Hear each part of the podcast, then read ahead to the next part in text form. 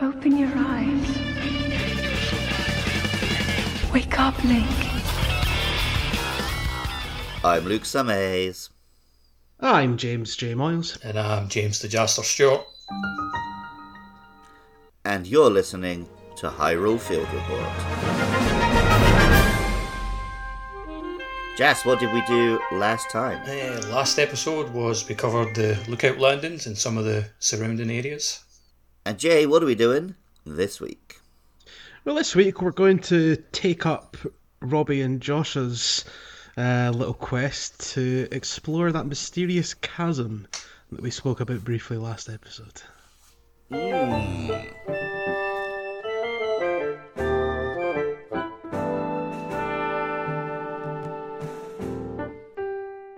This is probably a good time to mention we're sort of we're doing this podcast in what as best we can tell is like the intended order of playing the game. Mm-hmm. Yeah. Yeah. No one plays it that way. No, that's it. I mean, I think out of the three of us, I'm the only one that's actually actually did this right after finishing. You know, go to go to Hyrule Castle, then being given the the four destinations from from Purah. I think the rest, you, you two, both went off in another direction before actually chatting to Robbie, right? Yeah. Mm. I just went Yes. exploring. Uh, yeah. on If I'd noticed that they had a little quest for me, I would have done it right away. It's not like I was deliberately avoiding this. Yeah, like I, yeah, I completely missed it. I just thought I was done. Like, like I didn't catch it at all either. I think um, because, uh, as you heard in the last episode, because I had an ill-fated skydive and splat down the chasm. Now that I had my paraglider, I was like, I kind of want to go and actually check it out now, see what's see what's down there. And obviously, I was paying attention to what Robbie and Joshua were chatting about as a result of that. Um, so it was already kind of the direction I was wanting to, to explore anyway. Whereas you two both kind of tiptoed around that and were like, mm, not sure about going anywhere near that for the time being. Yeah, well, I just assumed that I was kind of like done with like lookout landing. I was free to kind of go wherever I wanted to go, Hmm. and start kind of just started exploring like like south of like central Hyrule Field and like and then get into like a chasm. Like I found a different chasm to go down basically. Mm, mm, mm, mm. Whereas, uh, as we'll get into this episode, this is still, again, tutorial kind of isn't done yet. This is kind of a tutorial for another huge chunk of the game, as we'll be chatting about in this episode. But, uh, but yeah, um, what what is it Robbie actually says? He says that there's, or, or, or is it Joshua that gives you the quest? I can't remember. I think it it's. Joshua. Exactly. Yeah, I, I think it may be Joshua because I'm pretty sure she says that Robbie's out exploring like the chasm. You have to go meet him there. Something like that. I think. Was it not along the lines of well the whole reason for their their quest is that they found some mis- like strange statues down there Mhm. um Yeah. and they think the statues might link to a mural that they've got there is that correct Yeah, so there's a little mural showing a figure that's like humanoid but not quite human. hmm And then like Joshua I guess has already snuck down there a little bit yeah and seen a statue that might match up with this mural. So Yeah, both- that's why initially this is how you get the camera, right? Because Robbie wants you to go down there and take a picture of. that's the one yeah and uh yeah I, i'd imagine Purah and robbie are you know try try to be protective of joshua like we don't want you sneaking down any chasms that are billowing out you know gloom that's making everyone sick you know you're you're fairly young. We don't want you exposed to anything like that. But she uh, has a scientific mind. She's curious and we we're gonna go help her out.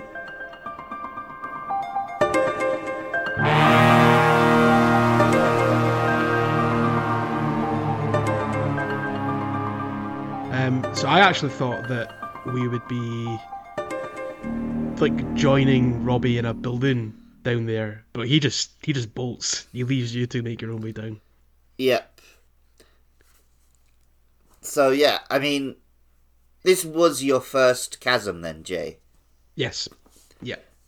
but yeah, me and Jazz had both jumped down other ones. But whichever one you do first, the experience of first just jumping down, you get that same dive animation, but this time it's just going deeper and deeper into like pitch black. Mm-hmm. It's then- it's insane. Like that's, I mean, that's what I said. But like when in the last episode when I spoke about diving, like jumping into one of these chasms and splatting, like I had that experience then, um, and I thought it was just a little cave, but it just keeps going and going and going, and it's it's such a dread-filled dive as well. It's, it's it's such a cool tonal contrast from your skydive that you have. Um, you know, leaping from the Great Sky Island, you've got the you know the bright colours all around you, the this massive sprawling vista. It's an absolute delight, s- like diving off this off the Great Sky Island, and and you know as you'd expect with a skydive, it's exhilarating. This is Mm, it's exhilarating, but in a different way. It gets your your you know your heart rate up in a very different way. You're like, I mm, maybe I shouldn't. Oh, no, yeah, no, like you don't know where you're going to land, right? Because you can't really kind of see anything Yeah, until you get like That's near it. near the ground level. Well, And I that's why I they- put it off for so long. That's why, because they seemed really scary. And eventually I was just like, well, you know, death doesn't really cost much in this game. I should at least try jumping down one of these.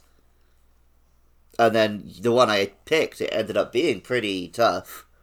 But still, you know, I mm-hmm. did get some cool items and stuff down there. Yeah, yeah, mine was like And well then, worth yeah. it. Like I was like fitting and like finding a good good kind of side adventure that I went on to, and obviously, but and before that, once I actually landed, like I sat down in the depths for a while, like like just figuring out like the mechanics of the game, like how to build like vehicles and stuff. Spent a good like Hmm. forty minutes just trying to build a car. With the stuff that I found. What- what I love- by. what I think what I love most about that initial dive into the depths is is what they do with the music. Like you've got when you're when you're diving from the sky, you've got that really kind of you know twinkling music as, as as you're falling. It's it's very adventurous and and playful, almost in Yeah. a way. Uh, This it starts off like that, and then you've got those huge ominous horns coming in, and like as you know, as Link is sinking, your heart is sinking. You're like, oh. Uh, just such a cool musical moment that they, that, that they drove home the, the, the, the, the dread, as we said, of jumping into the depths. Yeah. Like, uh, yeah, I there's think like it's- a big, like, it's almost like an inception horn. When you're jumping down, there's like a big.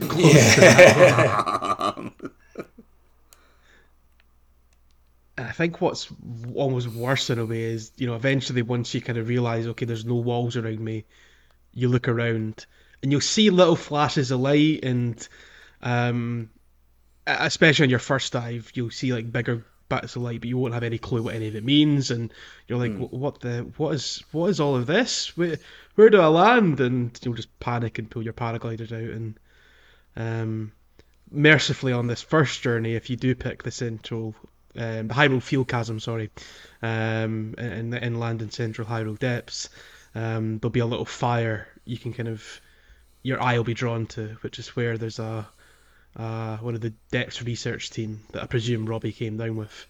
Um, is, is, is parked nearby, but how like that's where I ended up landing. But did you, did you where did you guys go? Like, did you just land in the dark and pray for your pray for the best when you had your first journey, or Um, I won't say too much because the one I went to was like absolutely bonkers, and we'll get to it when we get to that area of the map. right? Okay, Uh, There was like like laser beams and ninjas and all kinds of stuff going on. So okay. Yeah, mine my chasm was on like the just like the one that's on the edge of the Great Plateau. So Okay. I think probably can cover that later as well. hmm Yeah, definitely. But I finally I came back to this one when I started talking to you guys because Jay you mentioned like, oh this is how you get the camera, and Yeah. that made me think, oh okay then you're I'm genuinely meant to have done this right at the start of the game. Yeah, yeah, absolutely, absolutely. Um, and it's and uh, like I said, I think it do, does serve as a tutorial, part of an ongoing tutorial, because, well, lo and behold, once you land and you might, you know, out of curiosity, pull open your map, you'll you'll discover that this is not just a little side area or a cave equivalent. This is a whole other layer of the map, baby. Yeah, This, this game is the, the third map. just got bigger. What So- was uh, what was your reaction when you when you saw that? I I think I I didn't see it until I lit the first um the first of the Light big route. Yeah, Lightroot. That's it. Uh, I didn't sort of really acknowledge how big it was until then, uh, because the first one I went down did feel like a very small little cave, Right. Okay. Mm-hmm. Okay. and then yeah, once I came down to this one and did that, I was like, oh, okay. Yeah, because like there's obviously like Um, certain parts that are like kind of almost kind of cut off. It's like, but it is like Self-contained areas, yeah, basically it's an underground version of the overworld Mm-hmm. like map. Yeah. Um, maybe later this episode we'll speak a bit more about that and Mm-hmm. how it links. But uh, Yeah, yeah, yeah. Like, I've, I've as I've done more and more, I've come to realize like there's a lot of really interesting ways the three maps map like link up with each other, and you have to sort What- of do a bit of one to do a bit of the other. um, I think uh, I think when we were speaking about this game when we were um, you know before we actually started recording this podcast, Jas, um, I think you described it as being and again we do compare this game to Elden Ring quite often. Yeah, Here comes another comparison. You compared it to the kind of Siofra Well moment from Yeah. Elden Ring. Absolutely, it's just But it just I gave me that so the same yeah. same moment like this like in Elden Ring. Obviously, when you go down Siofra Well, you're like, you're just like, oh my god, like this is this map is bigger than I, I was expecting it to be. It was already massive Mm-hmm. before, and it's just got bigger. And like it's the same thing in Tears of the Kingdom, like with, with the depths. It's just doubles the size of the, the game. Like it's insane. I definitely don't think we're well. alone in making that comparison, right? No, definitely not. Yeah, yeah. And yeah, it's it is the same feeling of just well, literally, it's you go underground to an inexplicably large place with weird lights that's underneath you, and discover that you've got the whole map again. It's it's a very similar moment. Yeah, it's And just, again, it's just the think- journey down is just kind of slightly different, and it's maybe not as slow as it was in Elden Ring. You still have that, that feeling though of like Yeah. this is this keeps going. This is keeping. Why am I stopping? Where- Where's the bottom? Why am I keeping on going? What the hell? like very similar feeling to to the Siofra Well lift from Elden Ring. The um, I think we mentioned this before. Like the timing doesn't quite make sense to suggest that this game was like took any big inspirations from Elden Ring. Certainly not on like mm-hmm. this scale. They couldn't have done that. But it just shows both companies had the same sort of thought of Yeah, how do we take the next step in like a big open world? Mm-hmm, because you know, like Breath of the Wild's already pretty big, and just going bigger, you know, to the left or to the right or north or south. Well, doesn't seen make that as well. Like from like obviously when and when they initially announced like Tears of the Kingdom, like some fans were kind of like were wondering like why why the game was taking so long when you're just like it's the same Breath of the Wild map, but obviously Yeah, well, we know people now idiots. we know now with the don't. depths and the Sky Islands like this like that this is why the game took so- took so long to make because they're just like they've doubled it practically if not tripled in some cases. I mean, I mean, think one of the things that really impressed me was the fact that you know pre-release material we knew about the Sky Islands. That was all over Yeah. you know the advertising for this game. I don't think I never even saw any rumors about people like kind of saying, "Oh, I noticed this. I wonder if it's going to be a really big, expansive underground area." uh, Oh. Yeah, they none of that. like yeah, no, that's interesting that. because that was the first thing I heard people talking about. Because the very first thing we saw of the sequel to Breath of the Wild was them going down into a big deep cave. Really? Like I, I, I didn't So, get that I- impression. I, I know, I, I mean, not necessarily my own impression, but definitely it's something I heard people bringing up the whole time. Um, but I don't think anyone thought it would be this. to this scale, yeah. Maybe people were imagining, um, you know, we do have on like the ground level. There's a lot of caves, so maybe people Yeah. were imagining those, and I guess like, oh, it's going to have dungeons, is what people thought the underground was going to be. Yeah, I mean, Zelda's always had, you know, kind of subterranean small areas for you to explore. Right, whereas Breath of the Wild didn't really have anything like that. True, true. So it, it makes sense uh, uh, from a you know this is where they'll expand the game next. But again, just on this scale is Yeah, mind it's the boggling. it's the scale that is that's shocking. Yeah. Um, but yeah, shall we get into chatting about some specific depths based um, adventures then that we have in the Central Hyrule depths? Yeah, so when you first land here, um, jump down the Hyrule Field Chasm, obviously take in the atmosphere, which is probably the main thing about the depths, but then you see. Um, so you mentioned there's a little research team guy. Uh, yeah, that's kind of, kind of where I where, where that's where I landed because I saw, oh, that's a fire. That looks like some. That looks like a source of light that I can actually then explore further. Okay, I'm gonna go and chat to him. And I think that's a pretty natural place to land it. Like, like you, this is clearly this one is a bit designed, right? Yeah, So yeah, most yeah, players definitely. will land there.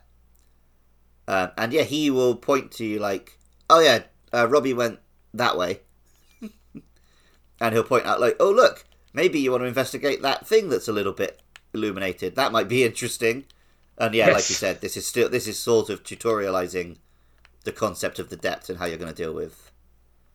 And I'm depth bits pretty this game. sure, I'm pretty sure he does mention, and I think he even asks you, um, "Oh, by the way, do you have any bright bulbs on you? Because you're really going to need them down here."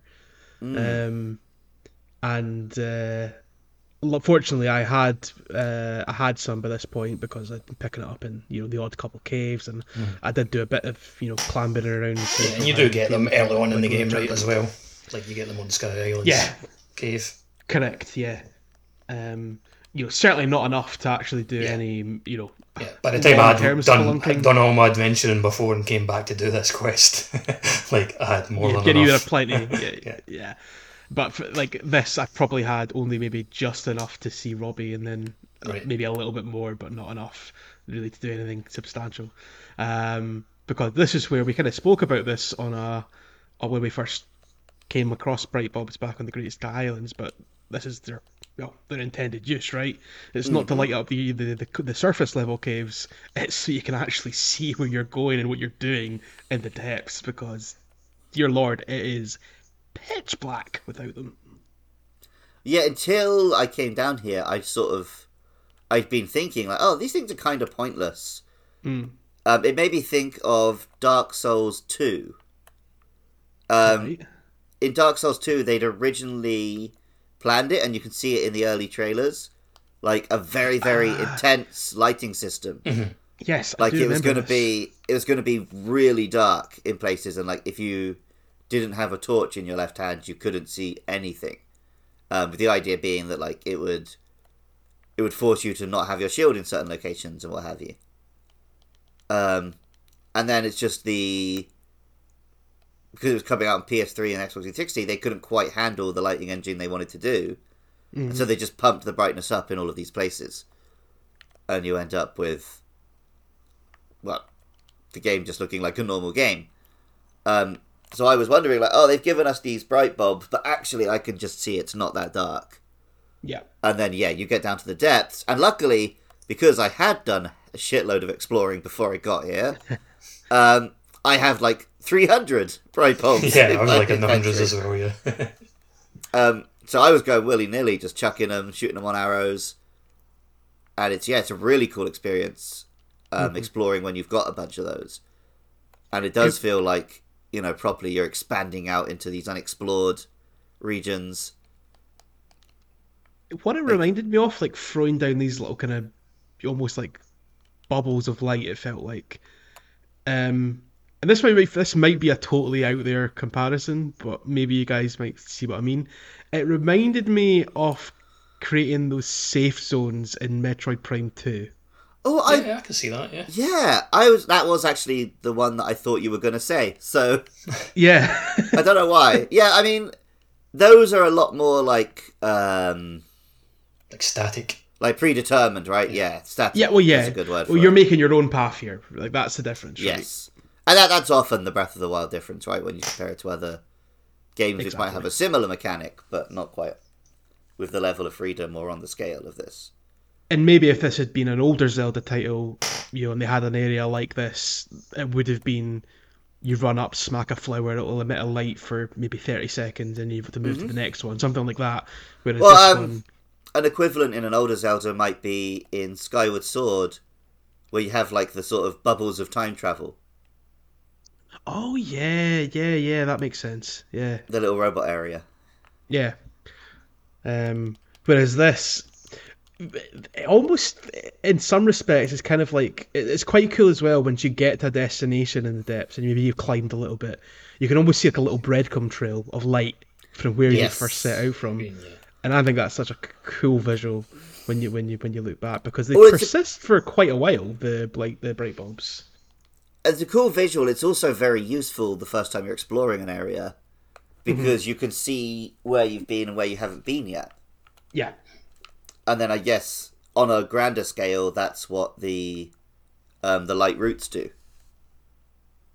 uh, yes, yes. Yeah, I was just about, is, about to uh, mention that. Like they have, they do have like other vocal, like focal points rather, like in in the depths, like to kind of plot your course and where you go. It's like the biggest obvious one is the Lightroots, like you mentioned, but other ones are like the poles like are usually dotted about in certain areas that you should be kind of making your way towards. Hmm. Yeah, the poles from a distance, they're just a bunch of little like white blue specks. Um, they look I thought they they were could be. like lights when I first when I was first like like drifting down to the depths. Like I was Well, like, I had there's- no idea what they were. There's also fireflies down here, right? So Yes, um, from a think they're just distance, you called can't. bloom tell- fireflies. Yeah, yeah. or like deep firefly, something like that. De- sorry, deep fireflies. That's right. Yes, yes. Um, and yeah, from a distance, they're pretty hard to tell apart. And they also both kind of look like fairies from a distance. So I was like, oh, great, there's loads of fairies down here. That'd nice. just on the deep fireflies, it's a it's an interesting um, food effect that you get from cooking them up, and you'll get certain armor sets as well that you'll find that'll give this effect as well, which is a new one to this game, and very important as well if you want to, if you run out of maybe um, bright bulbs in an early exploration, uh, you can make uh, an elixir that gives Link a glow effect. Like it's not as bright as a as a bright bulb, but it's uh, it's at least kind of a, a low Useful level a light effect. Yeah, definitely. Um, My first trip down here before he'd explained the bright bulbs, um, because I'd happened to have some ingredients, I did actually make some glowing food before I came down here. And the effect, the, yeah, it's not very strong. no, Um, you couldn't like rely on just that by a long shot. Definitely but it, it's yeah, if you're pushing out into darker areas, it is a little helpful for sure. the um, Poes, I remember seeing someone on the um, surface who was asking for Poes, but since I collected a bunch, I haven't actually gone back and spoken to them yet. Ah, um, so yeah, this was um, like again, this was this is something that I didn't know where to find the Poes, but it's actually um, it's a statue in uh, Josh's little research area on Lookout That's Landing. right. Yeah, yeah, yeah. Um, and it talks about um, you know, please find me Poes. Um, so yeah, the Poes are effectively like a currency almost that you collect down in the depths, um, and you'll use them at the Poe statue um, for for d- d- various different goodies, um, and uh, you'll even reveal for a for a donation the location of some other Poe statues that you might be able to find uh, in the depths itself. Um, or you might be, be fortunate enough to stumble upon them once you're traveling and exploring in the other areas. But yeah, the Poes they're like like you were saying, Jas. The the kind of there will be something you'll go towards as a focal point when you're when you're exploring because you want to have lots of these for the the very good item shop that the Poe statues actually utilize. But um, when I first saw the mention of Poes, I was thinking, oh, is this going to be another kind of semi annoying quest like in um, I'm sure Twilight Princess had an annoying one. Yeah, yeah, yeah. A lot, a lot of Zelda games obviously have had Poes.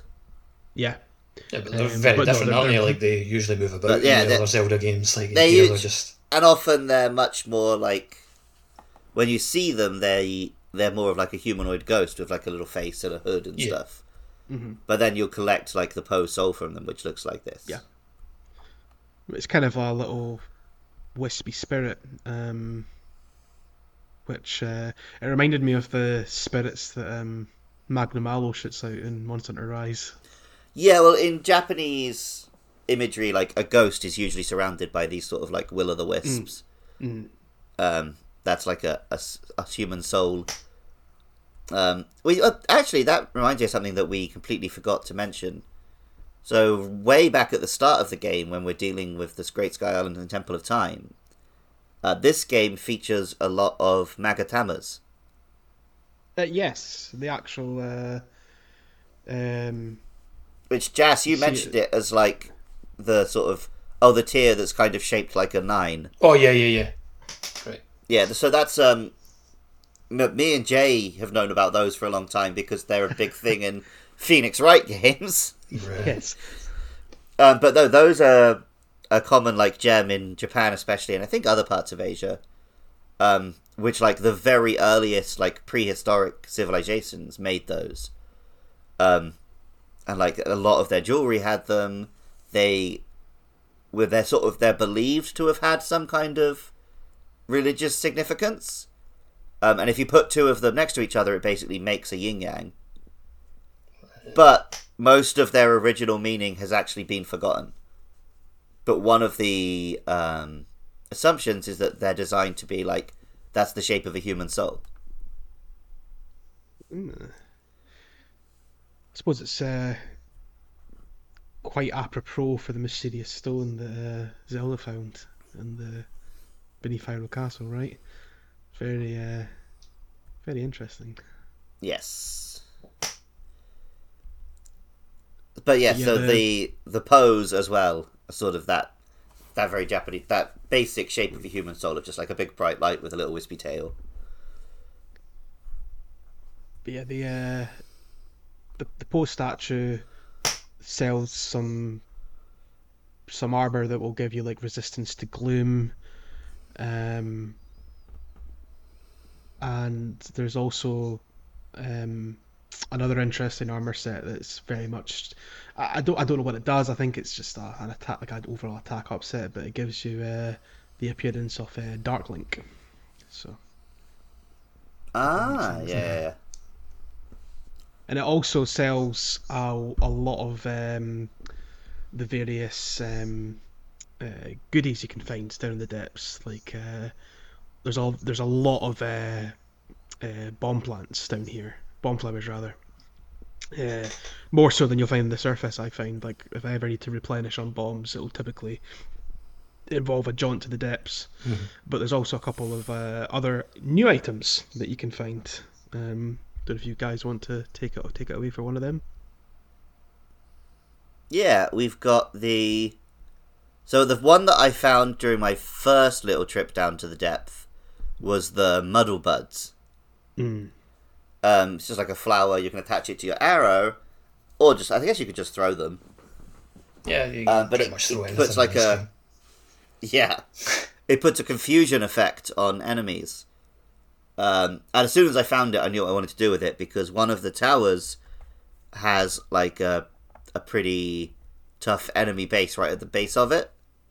Yes, it's uh, probably the second tower most players will come to actually because it's sort of um, sort of on the western side of Hyrule Field, right? Maybe that's the one. I can't remember. think Um, but I. I immediately, I think, I think I had activated the tower because you could kind of just walk around the enemies. But I was immediately like, oh, okay, I know what I'm doing here, and went back up, picked off the boss moblin, hit him with the muddle buds, and then yeah, he was my ally as we killed everyone else. yeah, that, this is like one of my favourite items in the game. I just love seeing the the enemies fight. It's like the old. Uh, can't remember the item that was in Bloodborne. Like it was like a little. It was in Bloodborne DLC. It was like a little shark's knife type thing, and you just like you Oh, dagger yeah. your dagger enemies and like they would fight each other. Like I use that like all the time, and then same with the Muddle Buds and Tears of the Kingdom. Like far and away one of my favourite items to use during a fight. Just Was there not even, like a- evens the odds. is there like a crystal knife or something you could use in Some- Elden Ring that yeah, like turned like like the statue enemies? Yeah, yeah. Um, I I typically always use them in the encounters with the boss moblins. Um, Yeah. Mhm. Which uh, I don't think we've mentioned boss moblins yet in the cast, right? We Um, haven't yeah, like we've we had haven't quite a few. officially seen one yet, so we'll mention them when we get to them. Yeah. Um, but they're they're just they're all around useful if you're fighting, you know, a group of enemies or a couple of tough enemies. It's it's it's going to turn the tables pretty quickly, and uh, yeah, I find myself running low on these quite often because they're just so good. And then the other one is the puff shroom, um, which is just like a mushroom, but you fire that one off your arrow, and it creates like uh like smoke screen. Yeah, Which this is, a good, this, is a, this is a good che- this is a good second choice because you can sneak strike enemies with it. Like Hmm. what I tend to do with the mushrooms is I attach it to my shield and just block. So when the enemy swings at me, the cloud Ah. of smoke comes out, and then I can just circle around them and sneak strike them. That's pretty hefty. So it's a good way like Yeah, I've heard- enemies. Like, I've heard quite a few people mention using this one, but I haven't done much with it yet.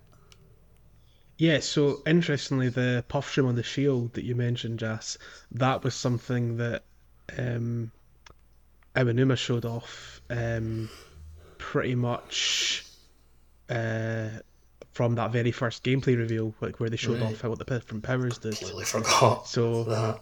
yeah, yeah, yeah, it must have just stuck in your mind from Yeah, from, yeah, from when you when you check that out. Uh, but it's uh, it's it's it's a cool cool feature and uh, definitely on tougher enemies like um, Lynels, for example. Uh, it's a godsend. Mm. Yeah, it's good. Like a good way you can combo it as well. Like obviously, like I said, it gets you this instant kind of sneak strike, and if you have a weapon that has that bonus, like you can do like a lot of damage with it. Like it just one move, and it helps. Like you're not using your weapon, swinging your weapon like a madman and making it break as quick because you're doing less hits, but like a lot of damage in the same time. hmm Um, so speaking of weapons and weapon damage, um, something else you might spot down here, there are like these. They're not quite statues. They're more like ghosts, I guess, Yeah, of like old soldiers or old heroes. The first time I saw one, it's just like, like stood a western ominously on version a, of a ghost this time. yeah, yeah, Yeah, stood ominously on a rock. I kind of thought it was Dark Link. I was like, "Ooh, Yeah, oh, like, I know next? that's Look at this. Yeah, when I first saw it, I was like, I'm not going near that thing, man. That's an enemy. That would be a really tough enemy. But you go up to these guys, and as far as I know, they're like the only place in the game I've discovered yet where you can get a completely unrusted, uncorrupted weapon. Mm-hmm. yeah. Um, I think it's a really cool, like you said, really cool visual. Um, and I think it's a cool idea as well because they seem to be I don't know if they've been like maybe like soldiers that like that maybe died long ago, maybe during the, the the imprisoning war or maybe even the calamity or what have you there. But to me, they're kind of you know handing Link their weapon that they used from long ago. Oh, well, what? Um, I haven't actually checked this to confirm for myself, but apparently, everywhere you find one of them, if you go up to the surface, there's a grave above it. I heard that as well. Yeah, I heard that rumor too. Uh, maybe I should have checked it before recording this, but Uh, I can believe us if it's true. Yeah, I can believe it because there's other similar connections between yeah. places. But yeah, these weapons are. I mean, if you I- I- again, if you're looking, I think what I like about the depths as a whole, just from talking about the the you know muddle buds and puff shrooms and then these as well, um, the depths is very much a place you go to stock up. I think for Yeah. difficult encounters, Definitely. Mm. because you get these durable, more powerful weapons, um, and then, you know some really really powerful like attachment items as well for for your arrows or whatnot. So, uh, pe- perilous to explore, but worth it. Yeah, well, we haven't talked much yet about. Well, we haven't talked about it much at all on this podcast. Is the gloom? Yes, actually, we should, probably should have mentioned this as soon as we got into the depths. it's a pretty key element. Well, especially when it's when it's still dark. Basically, all you can see is blackness and then glowing red patches of gloom. Mm, And that because you've you've encountered the gloom a little bit already in the game. Um, especially if you've done done some exploring, you might have encountered some very scary gloom already. um, the gloom does damage, which um, you can't heal. I mean, you can heal it eventually, but it doesn't just heal like everything else. Yeah, so if you're on the surface, like you can step on the gloom that's kind of billowing out of the chasm above, um, uh, even though you're warned not to by the researcher that's there. And if you do, you'll see the effect. You'll lose a heart, but because you're on the surface and you're, you know, underneath the, the sunlight and or the moonlight or what have you, um, that that kind of broken heart will regenerate. It won't be full anymore. You'll have to heal it, but it, you'll be able to heal it instead of it being essentially a a drained heart container. Down the depths, though, in the darkness, no such luck. That heart container is uh, it's gonna be gone for a little while until you get to a well a more safe spot. We're going to probably speak about very soon. But something I didn't think about until more recently, um, a big criticism people had of Breath of the Wild, right, was um, like because you can just stock up on food, and anytime you're damaged, you can just shovel it in your face. Yeah, The like the combat didn't really feel dangerous. Mhm. Um, and like yeah, the gloom is like a, a obviously a counter to that. Where like okay, Yeah, here's a fight makes where sense. it does you are in danger because all your damage you can't just heal it by shoveling some you know rice balls in your mouth. Yeah, you need to be properly to actually think prepared and have like the right recipes to kind of counteract the gloom itself.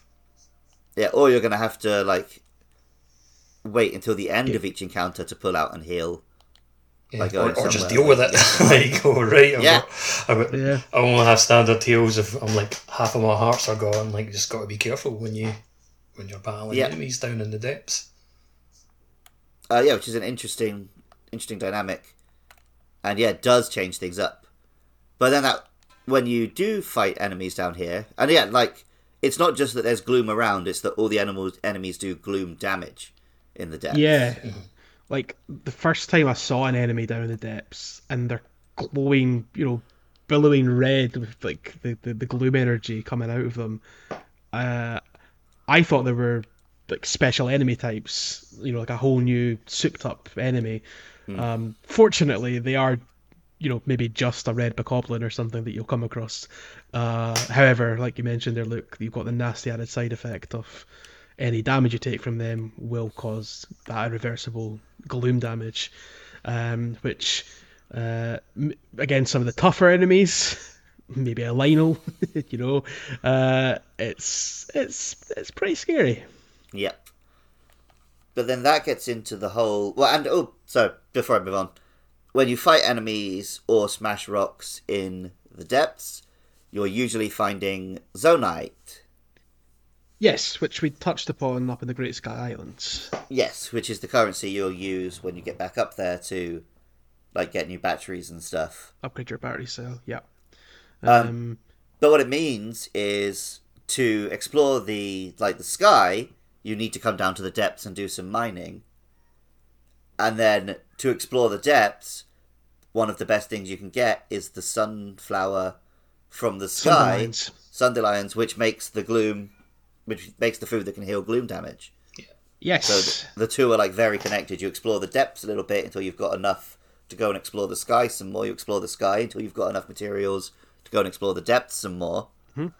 And then also, um, like things in the depths are connected to things in the overworld above.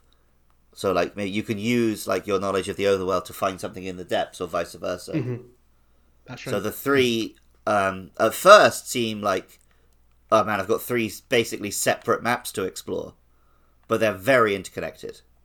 yes. And I Yeah, suspect I as like we the, go, I like the, how the whole gameplay loop feeds into one another, like you said. Um, that's something I noticed myself during my playthrough. Um, you know, I would I would be getting items from the depths to kind of power up my maybe more difficult combat encounters with some scary enemies on the surface. But to explore the depths, like you said, I would need maybe items um, like Sundelions or um, maybe some other really good healing items that you can find up in the sky, things like that. So um, really clever how they how they structured that. Really, really clever. Yeah. Uh, like I said, it, it, it didn't occur to me straight away. It took a little while, and I was like, oh, so this goes with this, and right. And then, yeah, as you're discovering that, you're realizing that the game is much more interconnected than maybe it seems when you first have, like, these three maps. Yes. And for the, the purposes of this podcast, it means that we're probably not going to do a bunch of episodes like this is a depths episode, this is a sky episode. We'll be just working our way around the map, and then for each area of the ground, we'll be like, and then you can go down into this cave, and there's this in the depths, and you can shoot up here, and there's this in the sky, and it can all be kind of interconnected. Yes. Although I'm sure there'll be more substantial areas both in the sky and the depths that will That will end up taking up a, require a, a bit more, lot of time. more Yeah. Yeah. yeah. Um, just back onto the gloom there. Um, even if you've not come prepared with Sundelions or what have you, fortunately, as uh, the depths researcher pointed out and might have drawn your eye, uh, there's another way to recover gloom while you're down in the depths, which is the very handy Lightroots. Yeah, so the the first one that he sort of points to is actually very close to where you land. Um, but naturally, me being me, I'd I'd wandered around loads before I tried going over to it, and been dealing with all kinds of enemies and this and that in the dark. But then, yeah, you go over to it, you activate it um, very similarly to activating a shrine. It's more like the activating a shrine or activating the map animation from Breath of the Wild than anything in Tears of the Kingdom, where like the light sort of emerges from somewhere and sort of drops down to you. It kind of And then, reminded yeah, me when you activate it. It reminded me of like when you purify an area in Okami. Oh yeah, yeah, yeah, like, yeah. the flowers similar going to start sprouting out. Yeah, yeah, that's a that's a good comparison. And then yeah, the light you get a big light source, which is obviously handy because you've been using your own bright bulbs and sort of sneaking in the dark up to that point. And it's an area where you have, um, as you mentioned, Jay, your gloom damage will heal as if you were on the ground. Well, it won't hmm. heal. The You'll broken ab- heart will the- the recover, Broken but still return, yeah. Yeah. That's right. So yeah, the same as if you take gloom damage on the surface in the sunlight. It gives you that effect. It's still a relief, like, because I've, like, many times, like, Oh, I'm, yeah. like, I'm usually kind of underprepared most of the time. I don't have enough, like, Sundelions on me and stuff like that, and, like, get to this Lightroot really quick, because I need these, like, I have healing items, but just not the hearts, like, free to heal. Hmm.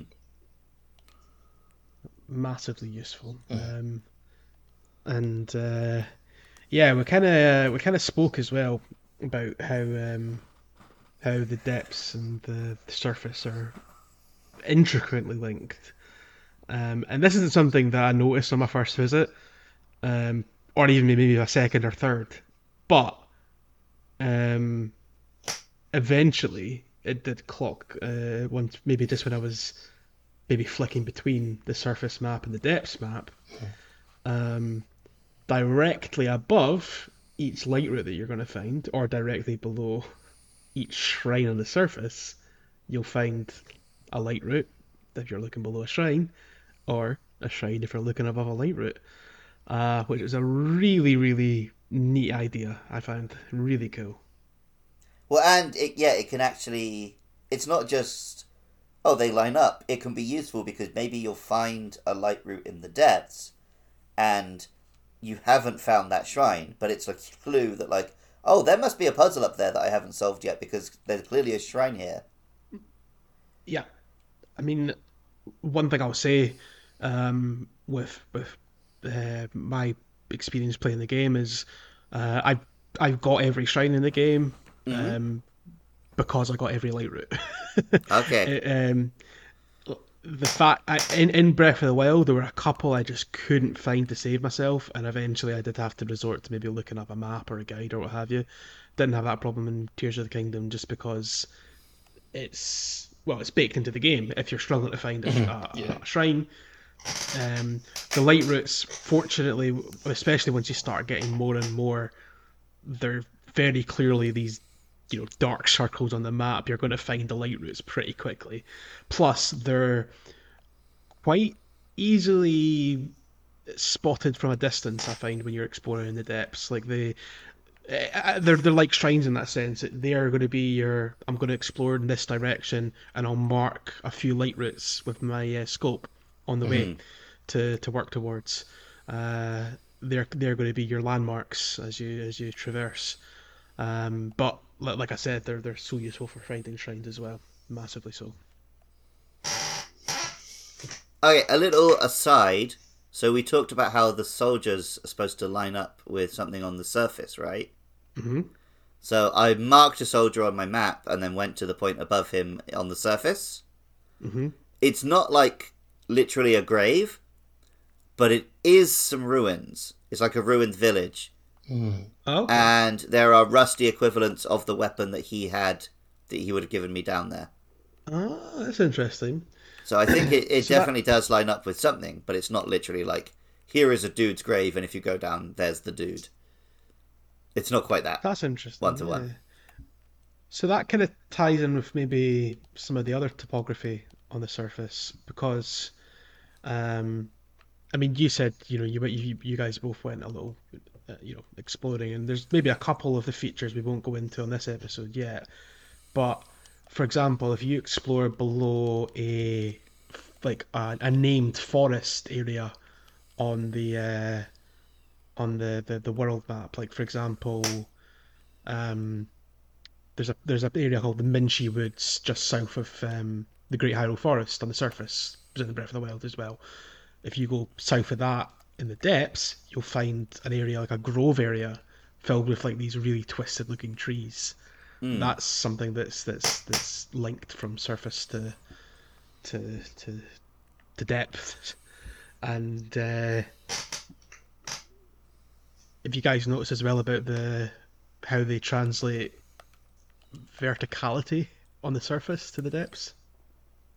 So is it like uh, if it goes up on the surface, it goes down on the depths? Spot on. Yeah. Yeah, yeah, yeah. It sort of felt like that. To where the mountains uh, are up above, you'll go down, down, down in the depths. They're actually named canyons in the Ah, in the in the depths, and uh, yeah, well worth exploring. So uh, yeah, as, as, again, uh, if there's any points of interest you have, you kind of want to actually go looking for in the depths, your exploring on the surface will will play into that, much like how I was able to find the shrines thanks to the Lightroots. So it's uh, it's really cool. yeah, nice. But yeah, so and I just guess on the light routes as well, actually, just um, did you notice the naming conventions with the Lightroots, like how that works? I didn't. Let me take a look. Oh yeah, it's the shrine backwards.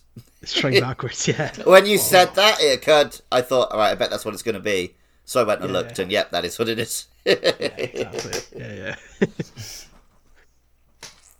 But like, I was like, where are they getting the names for some of these Lightroots, man? Like, they're they're really out there. and then- and then eventually it clocked. I'm like, oh, yeah, that makes sense. well, I mean, that just asks you the second question: Where are they getting the names for these shrines? They're really out there.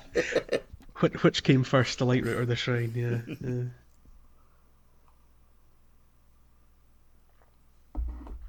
The shrines are annoying because every now and then, one of them has a name. You're like, oh wait, that almost sounds like a word or like it's meant to mean something. and then like, no, none of the others line up. I, I can't. I can't figure out a theory. Like on the Great Sky Island, one of them, one of them was named something that made me think like, oh wait, is that deliberate? And then none of the other. Right, one of them's called Inisa Shrine. Mm-hmm. Yes. And Issa is the name of like one of the most famous shrines in Japan. Right. but then none of the others match up with real shrines. So it's just Yeah, other ones are just clearly based on food, like Nachoyah.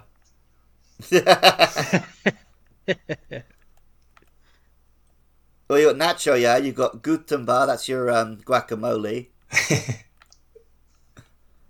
no, I can't think of one for uko or isa. I was going to try Pizza and argue Crunch that the whole great Shrine.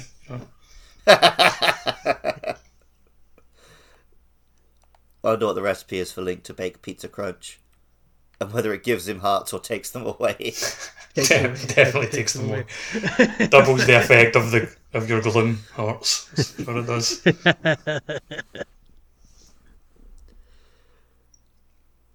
so finally, we reach our first Lightroot, and we can reconvene with Robbie. Yes. Um, and he unlocks the camera function on the Pad, and uh, the first thing I noticed, which is I think is a really neat touch, it still has the pictures that Zelda took of um, the murals down At the beginning of the game, yeah. Castle. Yeah. Yeah, yeah, yeah. That's very nice. I think. Oh no, I was going to say Breath of the Wild didn't quite do the same thing, but it. You were going back and you had the pictures, which were how you found the memories in that one. The memories and Breath of the Wild. That's right. Yeah, yeah. But yes, so he wants you to Um, take a picture of this statue, so you can go back up and show it to Josha. Yeah, and the figure of the statue, um, isn't like anything. eh, eh, Like I thought, okay, it's going to be like a Zonai, but it isn't. It's like this weird Frogman. lizard creature. Yeah, it's like a it's a beast man. It's like humanoid man, but with like this creature head. It's a Battletoad, is what it is. Yeah, It's got a bit of Battletoad vibes, yeah. If not, it's definitely a Ninja Turtles enemy. That's for sure. so I will say I think I know a bit of lore about this, um, but I only know it because I've done every shrine, so I'll say that much. so it's maybe not something we should delve into yet. Maybe a late game thing, but um, it's. Uh, I will say it's not even something that feels like it's been really explained yet. But I've got a couple theories about it. We'll maybe delve into in a, a very late episode if I even remember. but yeah, it's this strange, never before seen species on Iroh. It's certainly not a Zora, certainly not a Goron, a Rito, a Gerudo, a Hylian even. The first one we Even I- found did look a little bit like um, the underground guys who were just in Breath of the Wild, um, Skyward Sword. I don't know if you remember those guys. They're called like the, Underground the guys, Mole Gera or something. They're like mole people who dig underground. Oh yeah, kinda yeah. Like I don't. I'm not saying I think that's what they are, but they reminded me of those a little bit, and then also, of course, being underground. Mm-hmm. Yeah, so see that connection. yeah, we snap a pic, and uh, Robbie's like, "Well, that's enough of that. We should probably get out of here." And uh, yeah, I mean, I, I, as this was my first jaunt into the depths, I, I agreed. I had like maybe four bright booms left, and I thought, hmm, probably not worth scrambling around in the dark. Well, yeah, I mean, I will say if you do return to uh, Josha and Robbie, um, this is kind of the end of the quest for now. Um, but but there will be more to their story after we've maybe checked out one of the regional phenomena. Um, Josha says she needs some time to kind of uh, check out what we've uh, what we've had a, what we've photographed down there and to explore that a bit further. But uh, there'll be some more depth researching going on um, on behalf of Josha in the uh, not so distant future.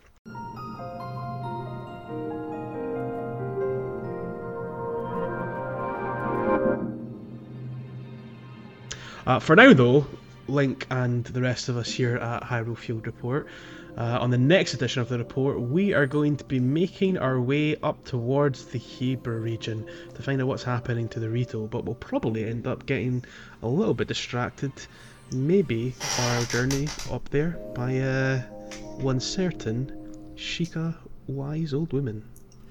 Impa limpa dippa dee doo. Until then, like, where can we be found? We can be found on Twitter at Hyrule Pod. We're also on Facebook, YouTube, Spotify, Apple Podcasts. You're already listening, but please do rate and review, like and subscribe. Tell your friends who like Zelda, you know, share it around. If you're in some Zelda Facebook groups, give it a post. I can't do that. I look obnoxious if I share the podcast in the Facebook group, but you can do it, and you won't look obnoxious. and if you want to help keep the podcast online um, and show your thanks, you can go to patreon.com slash podcastio podcastius, and you'll find links to the other podcasts that we make. And for just a dollar a month, you can listen to episodes as soon as we're done editing. And what sage words of advice do you have to share with us this week, Jazz? Um. Oh man, like I can't think of anything. Been racking my brain. If you're gonna go deep, use protection. I sort of try trying to connect to. Like I was, I was like connected it to the episode, you know. Uh, Bye. Well- Catch us next time. cheerio.